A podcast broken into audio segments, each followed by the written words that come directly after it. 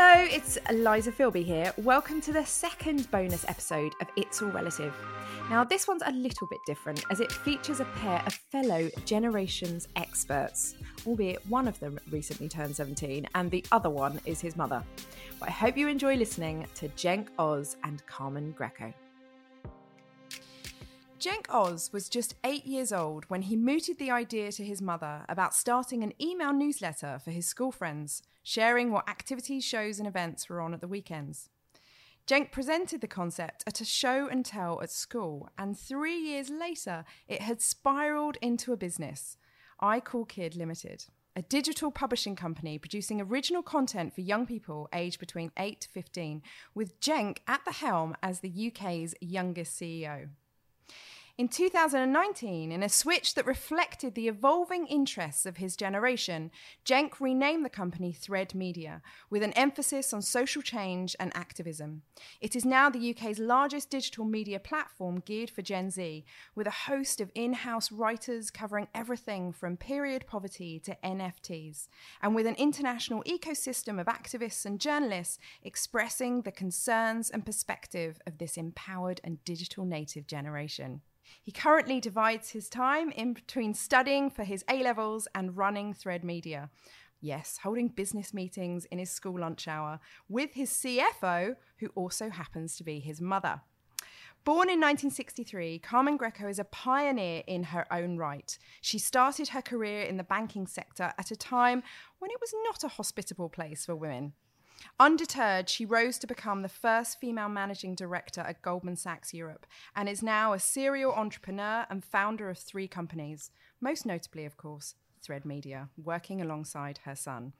Carmen and Jenk, welcome to It's All Relative. Thank you so much for being here. Thank you very much for having us. Wow, I'm not sure we can live up to that. But Yeah, we'll that- that quite Thank tremendous, you quite so very much. Thank you.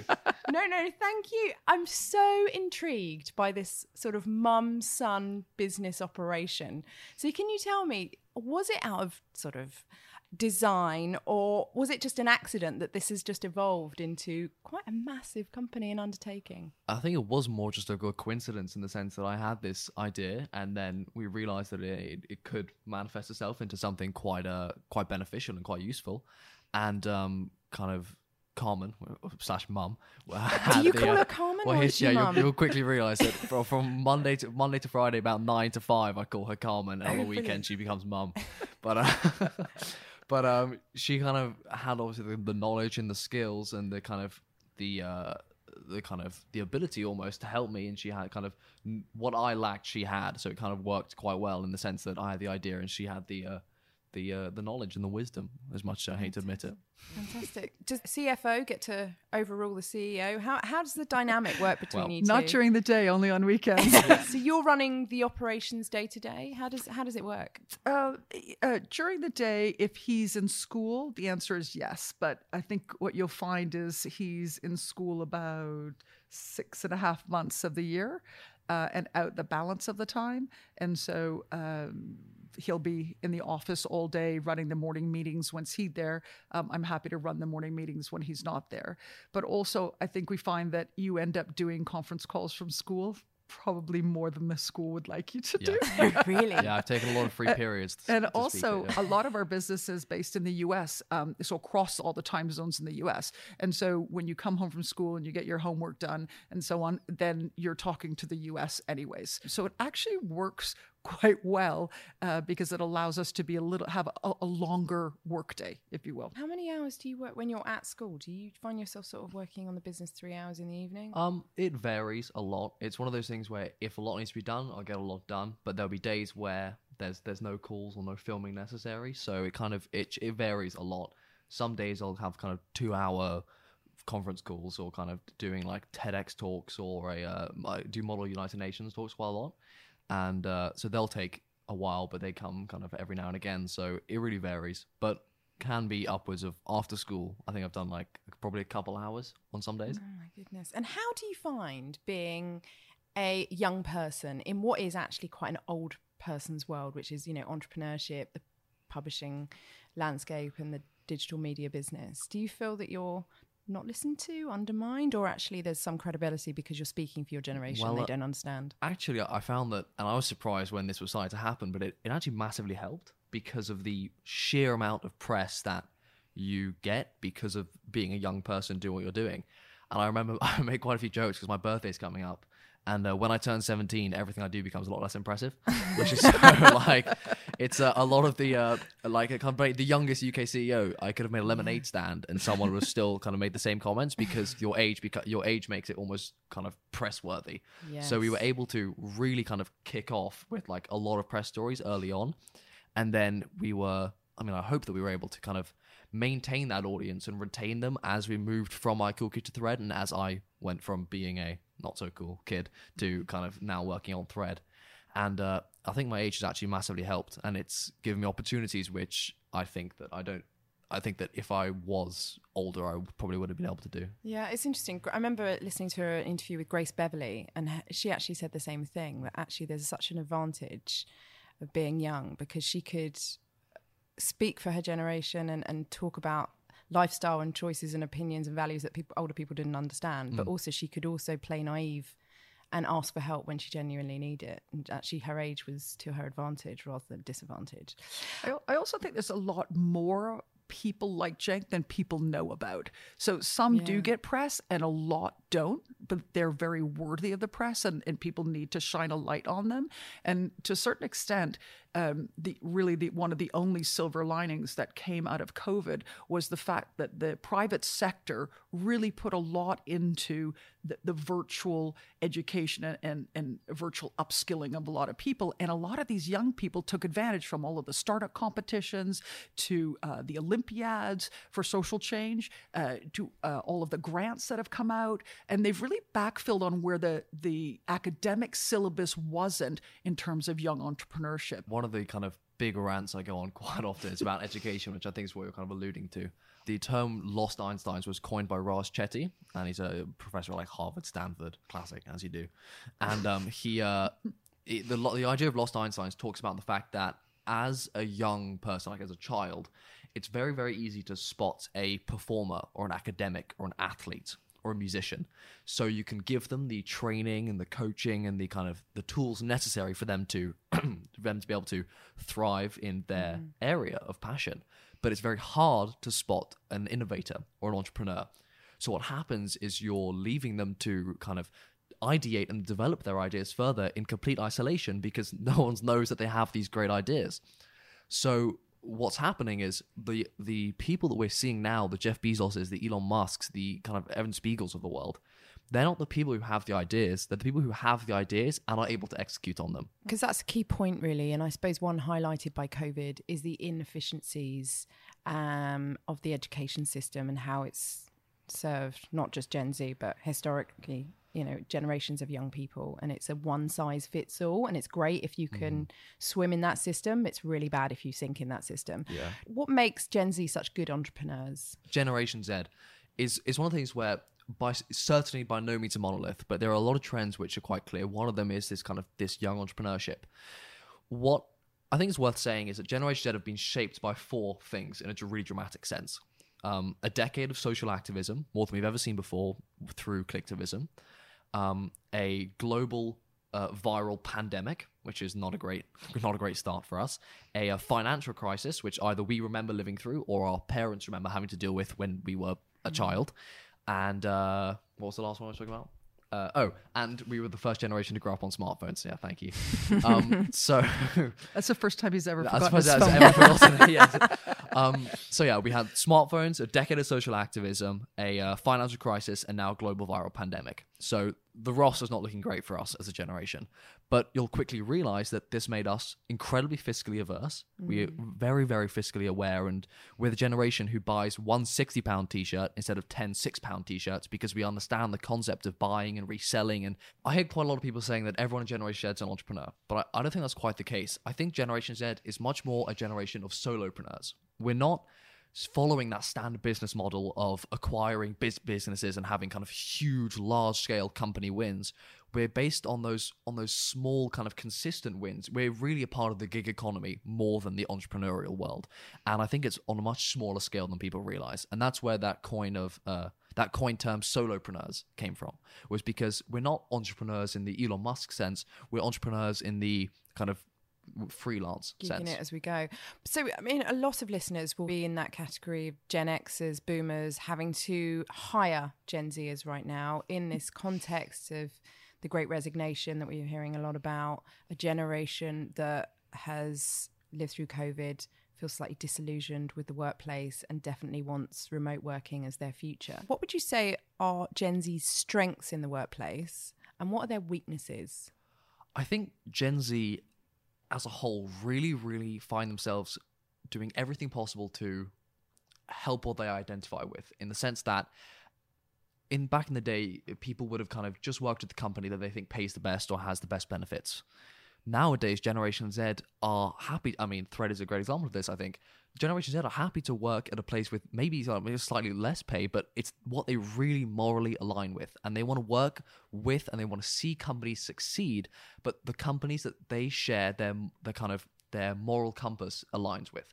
And I feel like that's really important Generation Z because we're activist consumers at the heart of it. We only want to associate, we only want to help brands and work for brands that we really believe are doing the right thing. And that's why you're seeing these kind of huge boycotts and cancel mo- like movements and waves is because we don't want to help brands that we disagree with what they're doing.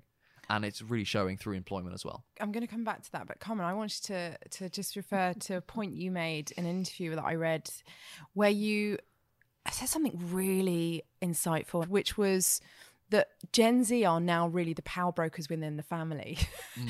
and they are dominating and influencing the financial choices that their parents are making. I wonder Yeah, if you are. could just expand on that. Sure. I, um, I think that comes from uh, several places. Um, one of them is when they're online, they are forced to watch advertisements. So historically, when we when I was growing up, you'd look at a newspaper, and if you saw an ad, you didn't need to. You could just move past it very quickly. You weren't forced to watch it so that you could get on with reading the newspaper. That didn't exist.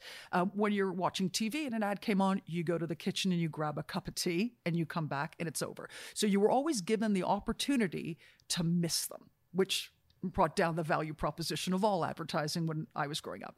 Nowadays, if you want to watch a Michael McIntyre YouTube video, you're going to have an ad at the beginning and you can't skip it. You're going to have an ad a third of the way through, two thirds of the way through, and so on. And you might have two in a row. And so you're forced to watch those in order to proceed with what you're watching. So, what impact does that have, being forced to watch the ads? All of a sudden, you've got a Gen Zer who comes to the kitchen table, and historically they say, Where should we go on vacation? And they say, Oh, you know, we're going to go here. Well, nowadays it's more like, I think we should go to Croatia. Because it's like, How do you know where Croatia is? Oh, because it was, I was on the PS5 and the ad that was on there that I couldn't skip is Croatia for the last three months. And it actually looks great. And I think we should go there. And all of a sudden, they're, they're influencing a lot more. And so if you think about the trillions that they command every, every day, every year um, across the economy, uh, not just being the largest cohort, a number of people, but also the largest cohort of consumers. You know, if you multiply that by 14 it, to include the influence that they have, it becomes incredibly meaningful. If you then overlay the fact that you were in COVID, all under the same roof with the mm. single most talkative person in the room being Gen Z and the one who's bringing all the information into the house as well because they're on the phone constantly, all of a sudden their influence has actually grown under COVID because you've got grandma, parents, aunties, uncles, and everyone all together. The influence has become incredibly powerful, uh, both psychologically and financially. And so as we come out of this, everyone is kind of in a whole new position and a different perspective. So, but it all began with them becoming a lot more vocal and empowered, but then having you know this all this information uh, being funneled into them and being forced to watch everything. Right, and also that that new culture of parenting, which goes against that historic, you know, children should be seen and not heard, to a modern view of parenting where there's so much focus on Jenk is laughing. There's so much focus on the kids. There's so much um, airtime given to their views, and they're encouraged to speak up rather than shut up. But the, the, creator economy has has allowed you to be seen and heard. So you have a you know if you want to keep up with the Joneses, so to speak, of the early days, now it's about posting. So you are now being seen, and then your copy allows you to be heard, and you make a choice on what you want to be heard about. But it does, you know, it's the greatest amount of amplification that we've had is this this idea of you know them speaking on on social media. So absolutely, they've learned to speak out sooner and more frequently, and that has then translated to being at the kitchen table as much as it is on your phone. Yeah. And Jenk, I just want to interrogate this vision of Gen Z being the activist generation because if you look at the data, actually it's Gen X, their parents by and large, who are most likely to boycott a product on ethical grounds. Um, and when you talk about environmentalism, for example, there's no discernible difference across the generations as to an acceptance that the climate is changing.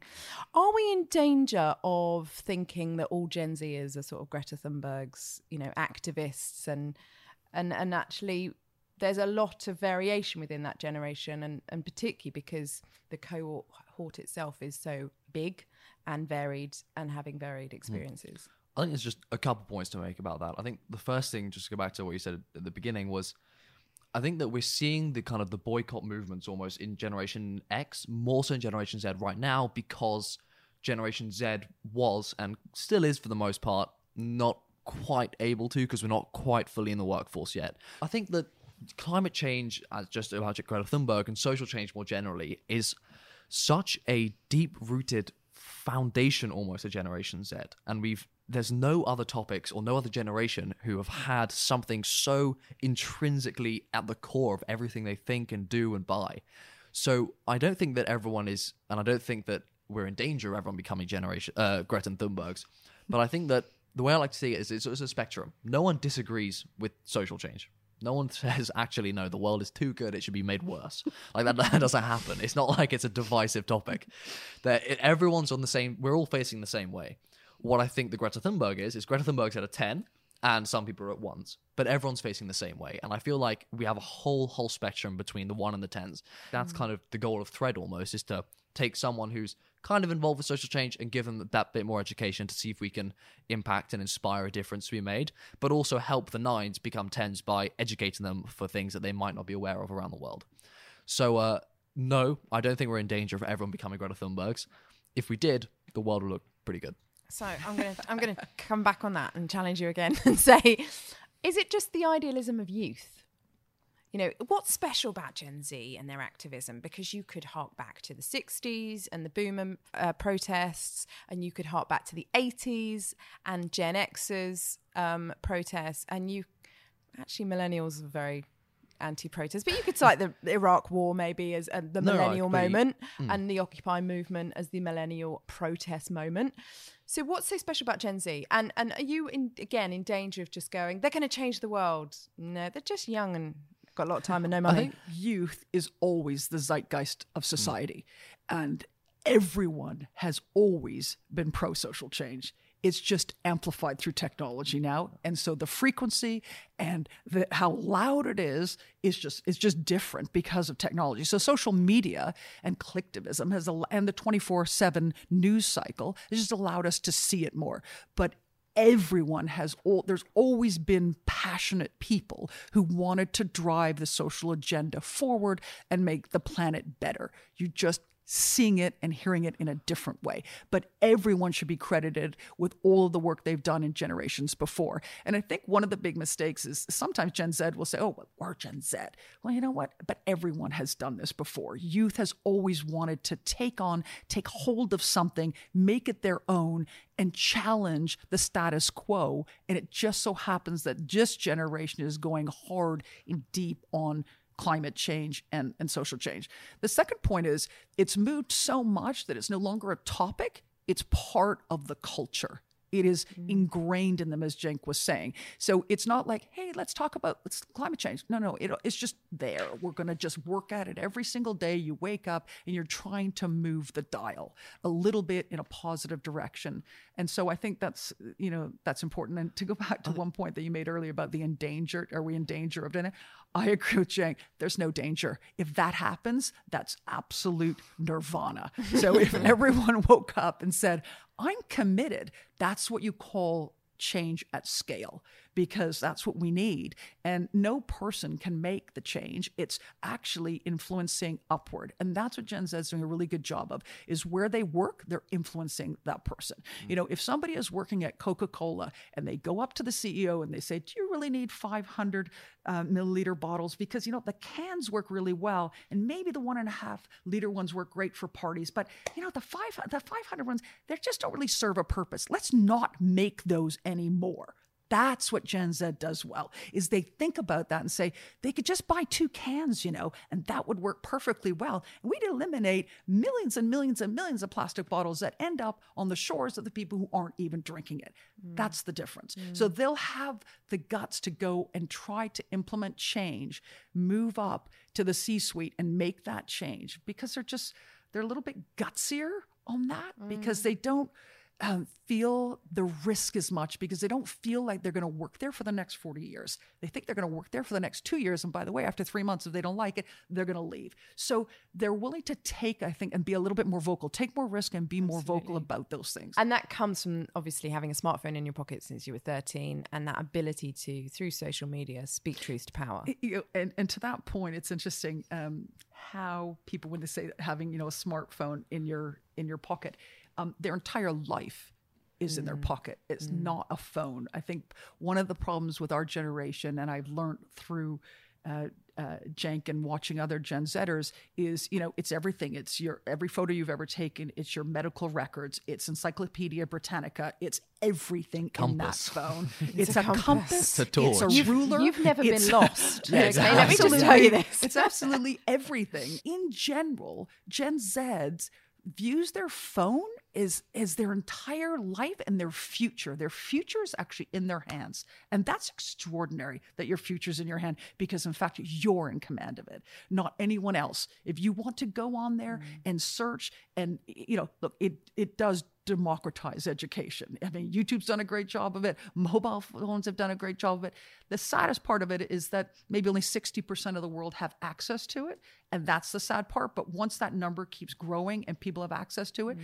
really so much good can come of it. And if we can tackle the small amount of bad that's on there relative to all of the possibilities and opportunities that come with it, then, you know, that's empowering, incredibly so empowering. I want to move to what we call the quick fire round, which we basically make ourselves feel very old through a series of questions. Um, so, Jenk, first up, what was your first political memory? Um, I think it was my school did a mock debate of Brexit where three teachers had like a debate against another three teachers. And it was, yeah. And how old were you in Brexit? Uh, Brexit was in June of 2016. 2016 that probably happened 11. a couple months earlier. I was 11 years old. 11, my goodness. And okay. that was a long political movement versus some things that are sort of uh, uh much, I, I mean, much yeah, shorter. That, that only just it's came into like, reality about okay, two just years ago. for context, my first political memory was Margaret Thatcher leaving Downing Street. Okay. So she was oh. arguably the initiator of Brexit. So, Carmen, what was your first political memory? Was it the Last Supper? so I grew up in Canada, and I our uh, prime minister was Pierre Elliott Trudeau, so the father of the current uh, prime minister. And uh, this is the most bizarre political thing ever. But his wife was dating Mick Jagger, so that was my first okay. foray into politics. So I was like, "Wow, what's presumably his ex-wife? Was it? Oh, Okay. Oh, oh, crikey! oh, right. I don't. I, oh, didn't know that.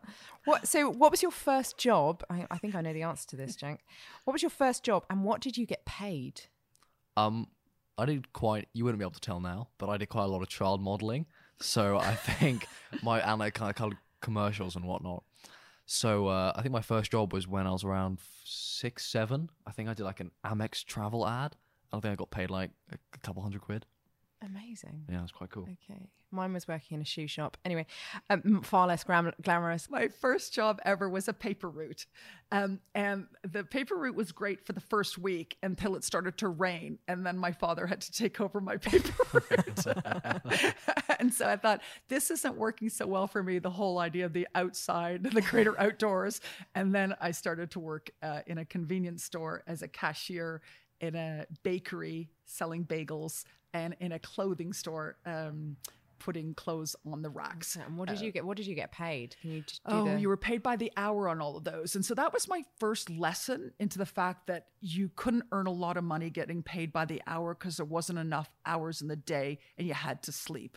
And so that actually really taught me that, you know, there, there's an old saying that you, you, you know, you need money to work for you while you're sleeping. So investing really, I really became an, interested in investing, which then led me into banking because of the idea that no matter how hard I worked, I couldn't do any better than somebody was willing to pay me by the hour. And so that, that led into that. and what was your first piece of music, and in what format, Jenk? It would have been some sort of uh, soundtrack to a musical, I presume. I, if I had to guess, I don't know. Do you have any idea? What format was it in? Billy Elliot. Yeah, Billy Elliot. Billy Elliot. I also then I, lo- I fell in love with Billy Elliot, and then I auditioned for Billy Elliot for the part of Michael. So uh, yeah, here's a fun fact: I actually got to like grade eight tap and ballet for the auditions for Billy Elliot, and then I was too tall.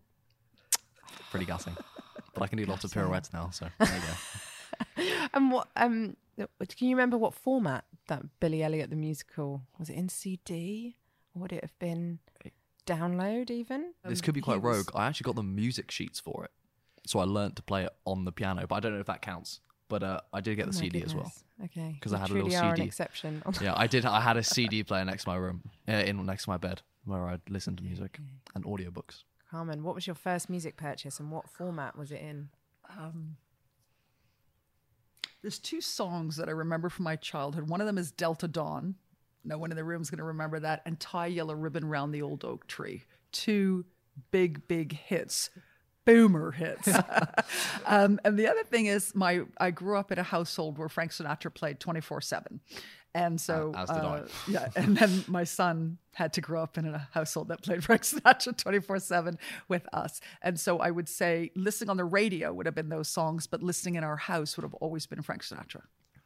I would I would like to quickly draw attention to the uh, the uh, vinyl player there and the uh, Jimi Hendrix, the the Beatles, I believe, or the Prince uh, Prince picture album. That's quite So cool. that's th- I don't imagine there are many 16 year olds who know that much about Jimi Hendrix.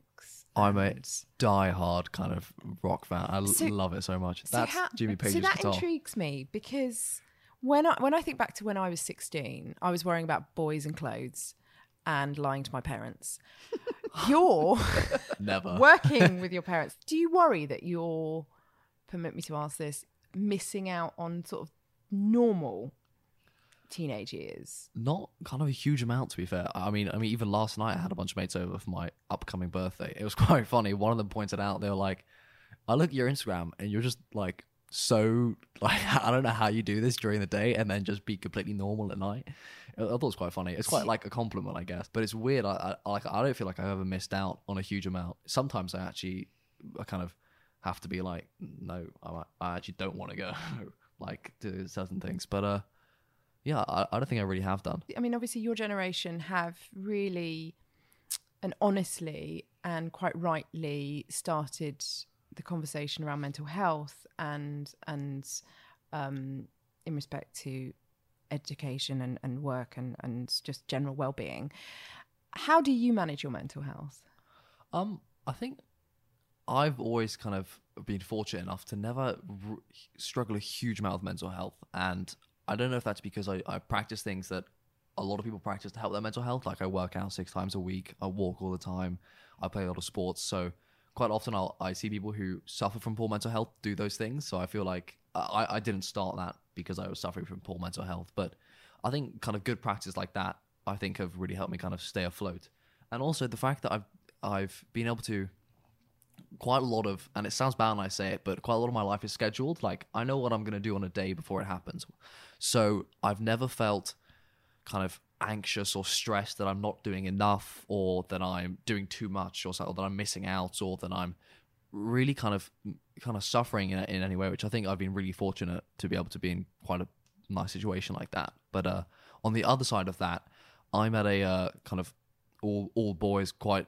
Uh, I mean, I think it's quite high stakes school, so I've seen the kind of the negative impact of really really high pressure situations, and I've kind of been really kind of fortunate enough to be able to have a supportive enough family to be able to be like, you know what, at the end of the day, not something to get too stressed or anxious about.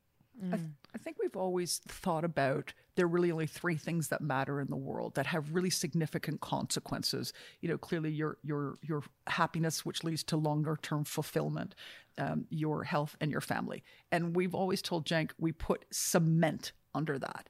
Everything below that not really consequential. And I think that has allowed him to control the narrative in his head to know that if I fail this exam, I try my very, very, very best. But if I don't, the consequence actually isn't that big. It doesn't reroute your whole life. It doesn't change everything. And I think a lot of people who are younger, at some point, they just, that narrative haunts them because they believe that it is so important that it will dramatically change their life. There's I not really a lot of things that you do on an everyday basis that can dramatically alter mm-hmm. your, your station in life, your family, your health not really a lot of it. And so you have to really believe that. So, also, the second thing is because he's been uh, acting um, really most of his life, probably since about four or five years old, doing performances and so on, he's been rejected so many times, oh, hundreds yeah. and hundreds and hundreds of times, that, you know, from the very beginning, you have to teach them that, you know, it wasn't you, it was your eye color. It wasn't you, it was your height. It wasn't you, as you didn't look like the father in the. And so you kind of get used to the rejection mm, as well. Mm. And I think um, you know, parents just have to really, really work hard with their children to make them understand and be able to understand the consequences of things because I think people hype them up way too much. So I'm a parent to a five year old and a two year old, and I spend most of my time worrying about them and their future, obviously, and having mother's guilt when I'm not worrying about their future. What do you worry about when it comes to Jenk, or perhaps you don't as a as a mother? Honestly, um, really uh, uh, uh, absolutely nothing. I, I don't worry about it because um, I, because okay, know because he wait, I'm very very fortunate that we've worked so hard on it for his whole life. Now we're talking about 17 years of instilling mm. confidence in somebody, and again going back to the idea that there's nothing that can really derail you on the outside world only you can derail you. As long as you believe that you're in control of it. And also, anytime you come up against something, go around it. Like you come up again, there's mm. another route. All of that. A no is just rerouting you. It's a building in that daily. That really work really hard on it. After 17 years, you're like, my work is almost okay. done here. And that doesn't mean that your love is, but he's, you know, whenever he's probably tired of me ranting and raving on positivity and, and confidence. it's, it's quite it's quite funny. It's almost gone. I get told sometimes gone too far because sometimes I'm like something will happen. I'll be like, and and I'll be like, why do you not like, care so much? You like you got detention because you didn't you forgot to do like a homework. And I'll be like, okay, okay. I mean, we're being resilient, mum. Yeah, yeah, exactly. like, it's, it's, okay, well, it's quite I'm funny. not advocating for not doing the work, like, but it, it's just. Do you still tell him off? Like, when are you when are you like deviant, Jenk? Come on. Not, Where? Not hugely often. I think I think it kind of happens almost every night around about about midnight about midnight to half past midnight when I when I'm like still playing Call of Duty Gaming. and okay. I can hear a kind of voice being like, you know what? As a parent, you have to pick and choose what you care about. And I do, again, I only care about three things. so it's like his health, his education, and his development and getting, getting him through that. But otherwise, it's I really too taxing. Those, There's I, too many things going on that you can't really make everything a 10 because your child then doesn't understand the difference between a 1 mm. and a 10. If everything is like volcanic and, oh my God, this is a crisis. You, you didn't get into the school. And it's like, okay, you know what? Change course because the next course might actually be better. And I think having worked in, you know, for so long myself and seen all of these things, it took me a long time to learn them. But I feel like I'm in a good position to try to teach mm. him. But he's probably tired of having Simon Sinek posters in his all his walls. Yeah. I, and, Kylie Minogue. Yeah, and Steven yeah, Levitt yeah. and Malcolm Gladwell. He's like, he thinks they're actually part of his family at yeah, this point. I've been raised on Simon Sinek and Ma- Malcolm I do Gladwell. love Malcolm Gladwell. I'm going to call it indoctrination, but in a good way. Yeah. Was Yeah, outliers four times over Oh. out loud. That like when we're, when when parents read at night, they come reading Malcolm Gladwell. Outliers Stop like it. Yeah. absolutely. Outliers, Outliers is like two of my three favorite books. So, Jen, you don't feel just, I'm going to just ham- hammer down this point then. You don't feel like you've sacrificed anything mm, not at all. and you've lost anything No, not at all. your adolescence. And not at all. And I think it's also worth saying that I think that I'm in a comfortable enough position to be able to say, at some point in my life, to be able to say, you know what, loved this run, gonna move myself away from this. I'm, I, I, it won't happen at any point in the near future, as you'll be very happy to hear. Mum, it's not I've gonna been happen. working with you since I was eight. It's No. time to part. no, it won't happen at any point in the near future. But um, I don't think I've missed out on anything, and I'm also in a comfortable enough position to be able to say that if I did, I'd be able to kind of deal with that, and I wouldn't. I don't feel like I'm forced to stay with the company. I stay with the company because I love doing what I do, and I really think that it's doing good in the world. What's the kind of goal, i- the end goal? the goal with I guess what I kind of the idea that I want to kind of achieve is I want to inspire the most amount of people to take local change around the world because when you have local change on a global scale that's global change and that's that's that's the end goal Can you give me an example of, of that? so um one of my, I love this example because it's, it's quite heartfelt actually but I enjoy telling about it the uh we're one of our ambassadors called Jay he lives in the Philippines and I don't know to what amount this is true, but he accredits me for inspiring him to start a social campaign to get uh, clean water into their schools. So the Philippines only quite recently got full clean water into houses, I believe, and now they're trying to get it into schools. And I don't know exactly, but I think he's been quite successful with that. At least into his school, he's got clean water. So uh, I was quite kind of touched by the fact that he accredits me with ins- inspiring him to be able to feel like he can make that kind of change. So if we can do that on a mm. mega scale, you have mega change. Quite right. You know, and, and I think it's one of the, things we've all felt post COVID, as we were all sort of sat in our houses and really recognised our local community that much more.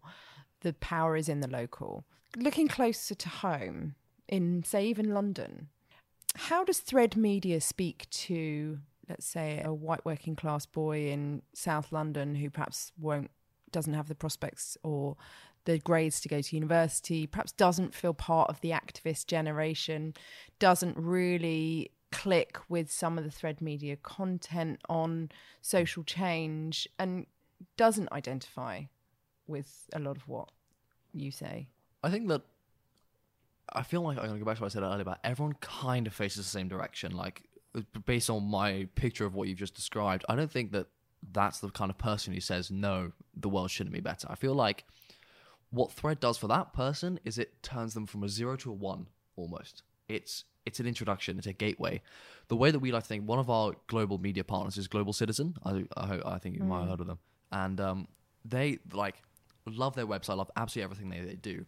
They almost seem like apocalyptic in the way they write. They really write in a something needs to change. The world's like rah, like everyone we need to like take arms and revolt against the world. So like I like to think of that as like the nine ten. Like that's really hitting hard to the people who really want to make a big big difference. The way I see Thread is the gateway to really get someone to that level. So I don't think the person you described would look at that and think, God, that is so not me. But I think that that person would look at Thread and think, hmm, maybe I can get behind some of the kind of the social change within technology or the social change within fashion. The reason we like to think of Thread as youth culture through the lens of social change is because people think of social change and they think Black Lives Matter, climate change, and kind of social justice. But actually, there's social change in the fashion industry, the fast fashion industry. There's mm. social change in the in agriculture has had a huge, huge amount of social change, massively impacting it. So what what people don't realize, the person you described thinks everyone is only talking about environment and kind of Black Lives Matter. There's social change everywhere you look, and Thread's goal is to show that to that person, hopefully get them from a, from a zero to a one or a one to a two. But as Jenk said, you know, everyone's got a passion about something. And so if and if there is some social change element within that vertical of what they love to do, then what a perfect pairing that would be. And you know, if, whatever that passion is, I think there is something that can be improved in it socially to help people. So I, I do think there is a spot for everyone. So we put into six steps. Is the first one is uh, lend your wallet. So that's being a activist consumer buying with brands that you align with. Then uh, you lend your voice. So that's raising awareness with your friends, posting on social medias, uh, following, liking, commenting, reposting kind of social change accounts. Then the third step is lend your feet. That's the volunteering, the protesting, the kind of uh, everything in that area. Then you have joining an organization, leading an organization, and then finally change at that governmental level. And I feel like people who are at the zero look at six and think that's so far away, but actually, you can. There's a lot of steps before that where you can make a difference. Brilliant. Well, thank you so much for this tour of Gen Z and, and how they're thinking and what they're doing and, and but also your relationship. And it's very clear, I think, where Jenk gets his energy, his commitment, and his inspiration from. So thank you to Jenk and Carmen and thank you guys for listening. Do check out Thread Media at www.threadmedia.com and to hear more from me, why don't you join thousands of subscribers and sign up to my fortnightly newsletter where you have access to exclusive articles and a space to discuss how we are changing as workers, consumers and citizens. Find out more at www.elizafilby.com and do check out my content on TikTok, LinkedIn, Twitter, and Insta at Eliza Filby. Finally, if you enjoyed this episode of It's All Relative, can I please, please ask that you review and share its contents? It helps spread the word. Thank you for listening.